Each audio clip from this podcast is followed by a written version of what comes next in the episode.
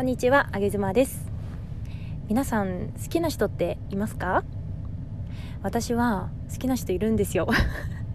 芸能人とかじゃなくてあの普通にあの生きている人なんですけど好きな人がいて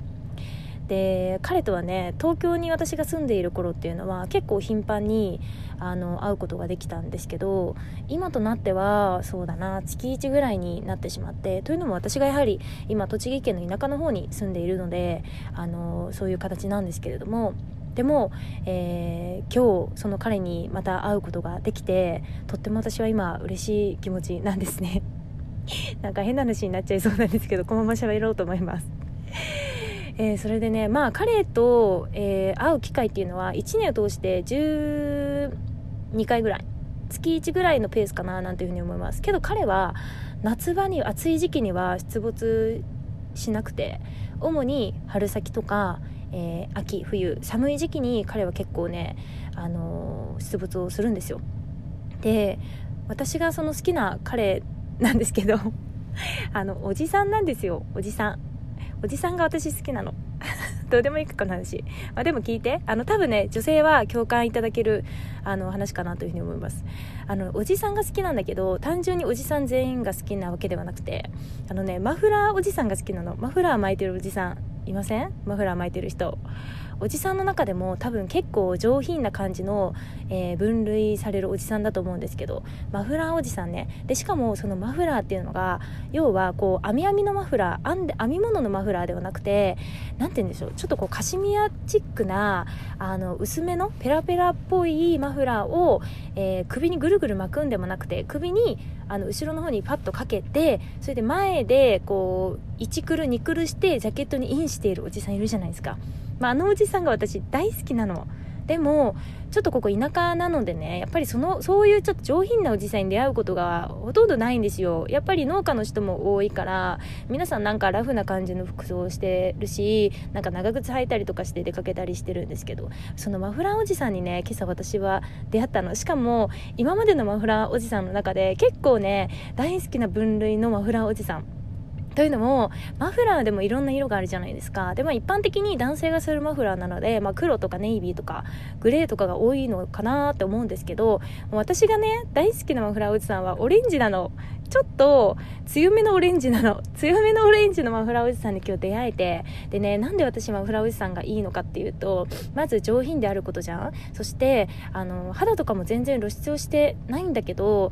あのちょっとね胸元にねセクシー感があるのそのマフラーを巻いてくれることによって。でさらにあの防寒のためにマフラーを巻いてるんじゃないんだなおしゃれのためにこの人はマフラーを巻いてるんだなみたいな。要は首にぐるぐる巻き寒いとするじゃないですか。でもそれって防寒のためなんですよね。でもあの、マフラーおじさんっていうのはくるくる巻きにするんじゃなくて首元後ろだけに1回引っ掛けてあとはもう前でワンクルツークルしてジャケットにインなんですよ。だから絶対この人は首元温めるためのマフラーをやってるんじゃないのかなっていうなんかね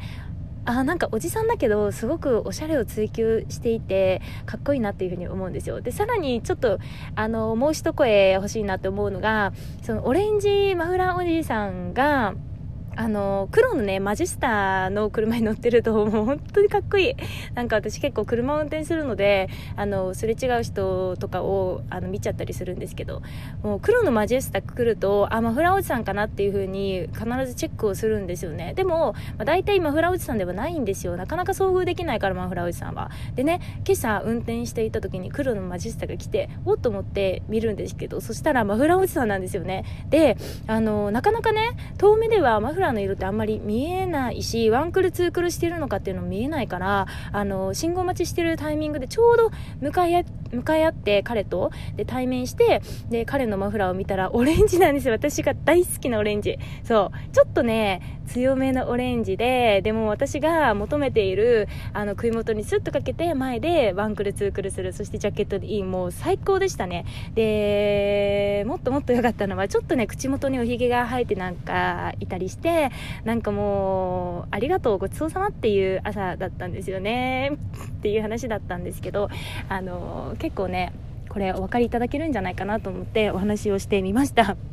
多分私のこのマフランおじさん、えー、すごく共感いただけるんじゃないかというふうに思うのはきっと、うん、女性でいうマフランおじさんのイメージっていうのは男性でいうちょっとこうピチピチニットを着た、えー、おっぱい大きめの、えー、女の子が前から歩いてくるようなだから隣にいくら愛する彼女とかあのワイフがいたとしてもどうしてもやっぱりそのピチピチさピチピチニットのさ、えー、巨乳のお姉ちゃん見ちゃうじゃないですか。目がいっちゃうよね。そうそれと同じなの。ワンクルツークルのオレンジのマフラーおじさんというのは。だからあのちょっとねもし共感いただける方いたらあのこのラジオの配送あ配信をあのツイッターとかでシェアしてもらえると嬉しいななんていうふうに思ってあおります。ということで 今日は変な話でした。バイバイ。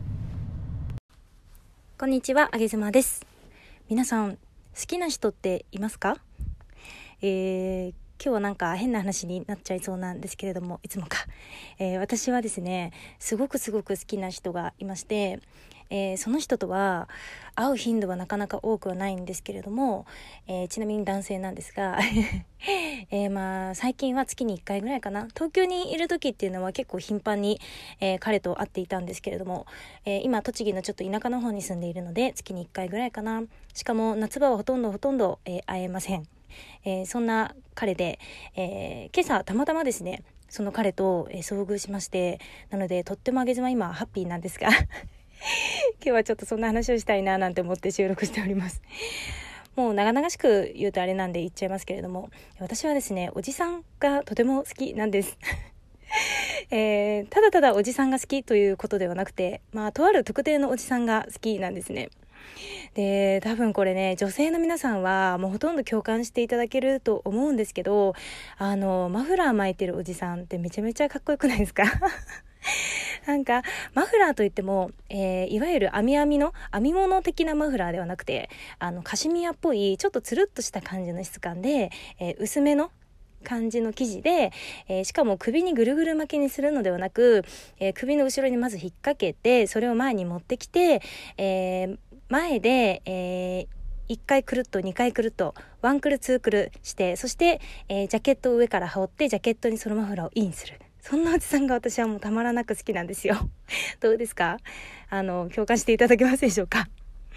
なんかね、でもこれは私思うんですけど、男性で言うね、えー、例えば、じゃ女性が前から歩いてくる。で、その女性が、こう、ピチピチっとした、えー、ニットの、えー、服を着ててで、しかもその女性が結構おっぱいがでかいみたいな。なんか隣にいくら愛しい彼女がいて愛しいワイフがいて一緒に歩いていてもいてもやっぱりそういう女性が前から来ると見ちゃうじゃないですかもうそれと同じ女性で言うとそのマフラーを巻いて、えー、ワンクルツークルしてジャケットにインしているそのおじさまっていうのはまさにそんな対象なんですよね。そう。これはねもあげ妻のチャンネルですので、まあ、あげ妻の好きなようにお話をさせていただきたいんですけれども。もう本当にねかっこよくて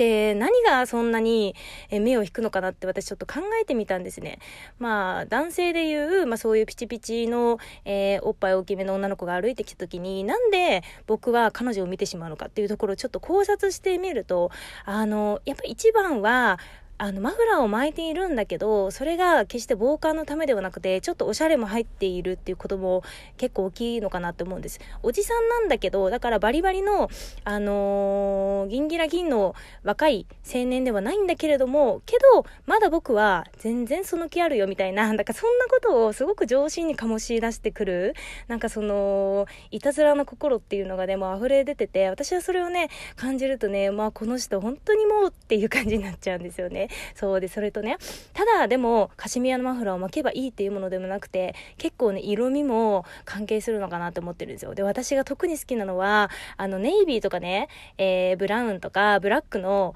えー、色ももちろんかっこいいんだけれども、それだけでもかっこいいんだけれども、けどやっぱりね、オレンジ色、そう、オレンジ色の、えー、カシミヤのマフラーを、え、巻いて、前でワンクルツークルしてジャケットにインしてほしい。やっぱね、オレンジ色、いや男性なんだけど、結構鮮やかなオレンジ色のマフラーしてる人って本当にたまに見かけるんですけど、ああ、おじさまなのにそれを、えー、わざわざこう選んで、数ある色の中から選んで、で、それをこの寒い時期に防寒、ただただ防寒ではない、ちょっとおしゃれで僕まだいけるよっていう、うん、下心を見せてくるっていう、なんかそのあどけなさっていうのかな、もうすごいいいんですよね。そう。で、今日はそんな、うん、彼とたまたまね、あの、遭遇した、まあ、遭遇したとか、ただ車ですれ違っただけなんですけど だけなんですけど、遭遇して、もう本当に私はね、ああ、いいもの見たな、ごちそうさまですっていう感じなんですよね。で、特に、あの、もう一個だけ言わせていただきたいんですけど、えー、さらに最高なのが、オレンジ色のね、まずマフラーを巻く、そしてワンクルツークルしてジャケットイン、そして最高なのが黒のマジェスタに乗っていること。もうね、これは本当に完璧。あのね、なんでしょう。いろんな車あると思うんですけど、やっぱり黒のマジェスタに、えー、発色のいい、えー、オレンジ色のマフラーをワンクルツークルして、ジャケットにインしている様を見るとね、もうね、あのー、世の女性は本当に下心丸出しでその彼を見ているんじゃないのかなというふうに思います。私はやっぱり隣にね、えー、愛する夫が例えば車でいていたとしてもやっぱりそのおじ様のことを見ちゃうっていうお話を今日どうしてもしたかったんです。すいません。はい。あの、女性の方はね、非常にここは共感いただけるお話になったんじゃないのかなというふうに思います。あげ妻は、えー、最近本当に女性からの支持を集めたいなって思っておりまして、えー、本当に真面目にそういうふうに思っておりまして なんだけれども、今日はこういう配信をさせていただきました。まあ、これもあげ妻ということでお許しくださいませ。それでは皆さん、良い一日を。あげ妻でした。さようなら。こんにちは、あげずまです。このラジオでは、ごく一般の主婦が夫の年収を上げる、子供の教育環境を整える、女として色気をまとうということを叶えていくための努力さえ毎日お送りしております。えー、先日3連休が終わりまして、えー、私はほぼほぼ育児の、えー、3日間だったんですけれども、え今までの自分とちょっと変わった点があったんですね。で、それは、あの、体力的にそんなに疲れなくなったなっていうふうに感じました。え今までは、まあ、今、え一番下の子が1歳と2ヶ月なんですけれども、まあ、今までは、え産後っていうこともあって、出産してから間もない時期とかね、半年1年ぐらい経ってもなかなかね体の疲れが回復しづらかったりもう本当にすぐに疲れてしまったりそれこそ、まあ、体の疲れも感じているから、えー、心の方も疲れやすくなってしまったりしていて本当に何だろう例えば独身時代の若い頃の自分とはもう全然違う人間になったなというふうに感じていたんですね。で産後は特にそんな自分昔の自分との、えー、差にですねすごくうん悲しい気持ちになっていたりなんで今自分ってうんこんなにすぐ疲れちゃったりだとかこんなにすぐイライラしたりだとかえなんか泣きたくなるような感じになったりするんだろうみたいななんか自分自身のことも全然コントロールできてないんじゃないかみたいな感じで、えー、本当にね思い詰めていた時期もあったんですがえー、このつい最近の3連休は、そんな気持ちになることはなくって、えー、というのも先ほども私が言いました、えー、体力がね、上がって、えなかなか疲れにくくなったっていうことが本当に感じられたんです。で、いろいろ理由を考えてみたんですけれども、一番に思い浮かんだのは、あの、ジムに行っていることですね。あの、スポーツジムに私は、えー、前はね、週に5回ぐらい頑張って行ってたんですけど、最近は週4ぐらいになっています。まあ、短い時間でちょこちょこっと、えー、筋トレをして、軽くストレッチをして帰るみたいな感じでやっているんですけれども、そのジムにやっぱり通い出したっていうのが本当に大きいなっていうふうに思いました。あで、もう一つの大きな理由としては、私最近自分の、えー、家事っていうものを見直していて、えー、一つずつの家事にかかっている時間っていうのを、すごい手間ではあるんですけど、あの、イマーで測ってねでそれを1日かけてメモしていったりとかするんですよ。でそうするとあの自分の例えば睡眠時間を削っていたり自分の心のケアというか自分がふとこう例えば子供が寝てそのタイミングでちょっとふとコーヒー飲んだりとか、え落ち着けたりする時間になったりすると思うんですけどそういう時間を、えー、確保できなくなってる家事っていうのが出てきたんですよね。でその家事っていうのが私の場合は洗濯物を、えー、干すことだったんです。で、あの、まあ、皆さんね、今の時代なので、洗濯機を普通に購入すると、それが乾燥機付きのものがほとんどだったりするんですけど、我が家の洗濯機は多分10年ぐらい前に買ったものなのかなというふうに思ってて、結構古いものではあるんですけど、えー、元気に動いているので、そのまま使っていて、でもずっと乾燥機はね、欲しいな欲しいなっていうふうに思ってたんですね。で、じゃあ、新しいせんあの乾燥機付きの洗濯機を買う買うのか、もしくは乾燥機だけの、あの、カンタ君っていうご存知ですかね。えっ、と、ガス、ガスの乾燥機だけのものがあるんですけど、そういうものを買うかっていうふうに悩んでいて、で、私にとっての選択っていうのは、あの、私今5人家族でね、子供が全員小さいんですけど、子供の、えー、洗濯物の枚数を考えてみると、今は冬で考えてみると、じゃあ、えー、パジャマがあったり、えー、保育園に行く時の、まあ、上下って換算すると、まあ、上だけでシャツでしょで、薄い長袖で、分厚いトレーナーがあったり、で、下もパンツ、ズボン、靴下とかあったり、そうすると1人パジャマとかも含めると、1日ね、えー、8枚、9枚ぐらいは出るんですよね、洗濯物が。で、それが3人いるので、えー、じゃあ9枚だとして、9、3、27、27枚1日必ず洗うっていうことになりますよね。で、それにプラスして、じゃあバスタオルとか、うん、私たち大人の服とか合わせると、多分ね、うん、40枚ぐらいは選択してるのかなというふうに思うんですよ。で、1日40枚っていうふうに計算すると、じゃあ私はそれを洗い物をして、えー、外に干しに行く時になんかこうバスケットみたいなのに一気にまとめて入れてで持って行って洗うんで、えー、干すんですけどバスケットじゃ床に置いて洗濯物ばさみに取り付ける時にじゃあ例えば50枚だとしても50枚をあの毎回毎回パンパン叩いて 上で洗濯物2箇所パチパチっとはめてまたちょっと軽くパンパン叩くわけなんですけどそれを50回しかも床にある洗濯物を上に干すのでなんかスクワットみたいなことも50回してるっていうことになるじゃないですか。でさらに言うと私は全然その肉体労働的なところはあまり苦ではないし洗濯物もあの干すのは結構好きなのでそんなに苦じゃないかなって思っていたんですけど一番苦なのはあの天気によってすごく左右されるところが精神的にプレッシャーかかっていたんですよ。なんか子供と外にね休日出かけていてもじゃあ朝干した洗濯物がちょっと雲行きが怪しくなってきたらそれだけであれ洗濯物大丈夫かなって思うようになってきてて私はその心理的なプレッシャーの方がすごくね大きかったんです。で夫は家で仕事をしているんですけれどももうずっと仕事に集中しているので雨が降ってきても全然気づかない感じの人なんですね。だから洗濯物一つとってももう私の何て言うんでしょう私私によって左右されるっていうプレッシャーがすごくてあだったら夫に頼めばいいじゃんって話なんですけどなんですけど、まあ、とにかくその私のプレッシャーが結構結構でかくて、だから私は、えー、乾燥機をね、買おうかなって思って悩んでいたんですね。で、まあ、思い切ってポチッと押したんですけど、これが結構安くて、2万4000円ぐらいの小型の乾燥機があったんですよ。で、3キロぐらいしか入らないので、T シャ大人の T シャツで換算すると12、3枚ぐらいの量なんですね。だからそんなに、えー、5人家族全部が入るってわけじゃないんですけど、その子供の洋服がいかんせん多いから、その小さい小物系の、えー、お洋服だけでも全部ね、しっかり乾燥できていれば、もう外に出ても何も、あの、心配することがないし、家に帰ってきたら、なんか奥様があったかい料理作って、あったかいお風呂入れて、ご飯にするお風呂にするそれとも私みたいなことを言ってくれているような感覚？わかります？家に帰ってきたら、あったかい洗濯物ができてて、なんかどうぞっていう風に優しくね、あの、待ってくれているような、そその感覚があって、だからぜひ世の奥様には、なんか自分の、あのー